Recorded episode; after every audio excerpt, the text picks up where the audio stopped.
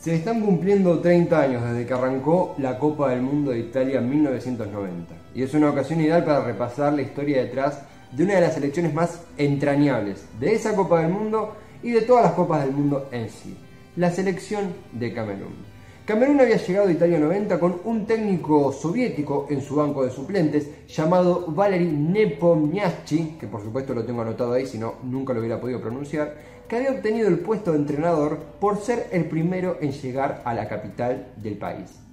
Literalmente. Eh, Paul Villa, el presidente de Camerún, le había pedido a sus pares de la Unión Soviética que le mandaran un técnico, no para la tele, no para el auto, sino para la selección y le mandaron a tres sujetos, entre ellos nuestro amigo Valery. Él fue el primero en llegar a Camerún porque habrá sacado mejor oferta de pasajes, ni idea, y logró hacerse con el puesto simplemente por llegar primero. El presidente de Camerún, no conforme con poner el técnico, también le recomendó a Valery, por recomendó digo que le exigió,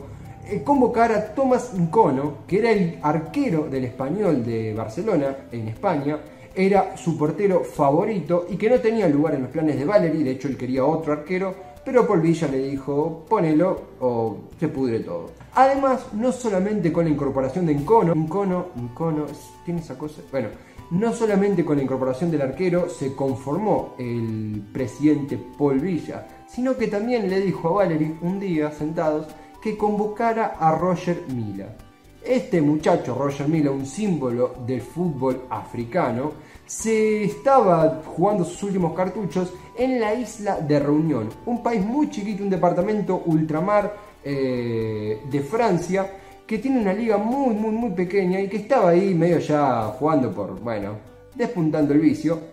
Y recibió el llamado de Paul Villa para decirle que ya había hablado todo con Valery y que iba a ser convocado al Mundial de Italia en 1990. Como si esto fuera poco, Valery no hablaba ni francés ni inglés, sino que hablaba solamente ruso, y las indicaciones en los entrenamientos las daba el chofer de la Embajada de Camerún en la Unión Soviética. Esto era un quilombo, al parecer un presidente armando el equipo, jugadores sumamente avanzados en edad siendo convocados, uno que juega en reunión, el otro que... Pero sin embargo, fue un tremendo éxito. La selección de Camerún debutó ganándole por la mínima a la campeona del mundo Argentina, después 2 a 1 a Rumania y si bien perdió con la Unión Soviética en el tercer partido, clasificó como puntera de su grupo, haciendo historia para el fútbol africano y para el fútbol mundial en sí. Hoy es recordado como uno de los equipos más lindos que hayan pasado por la Copa del Mundo.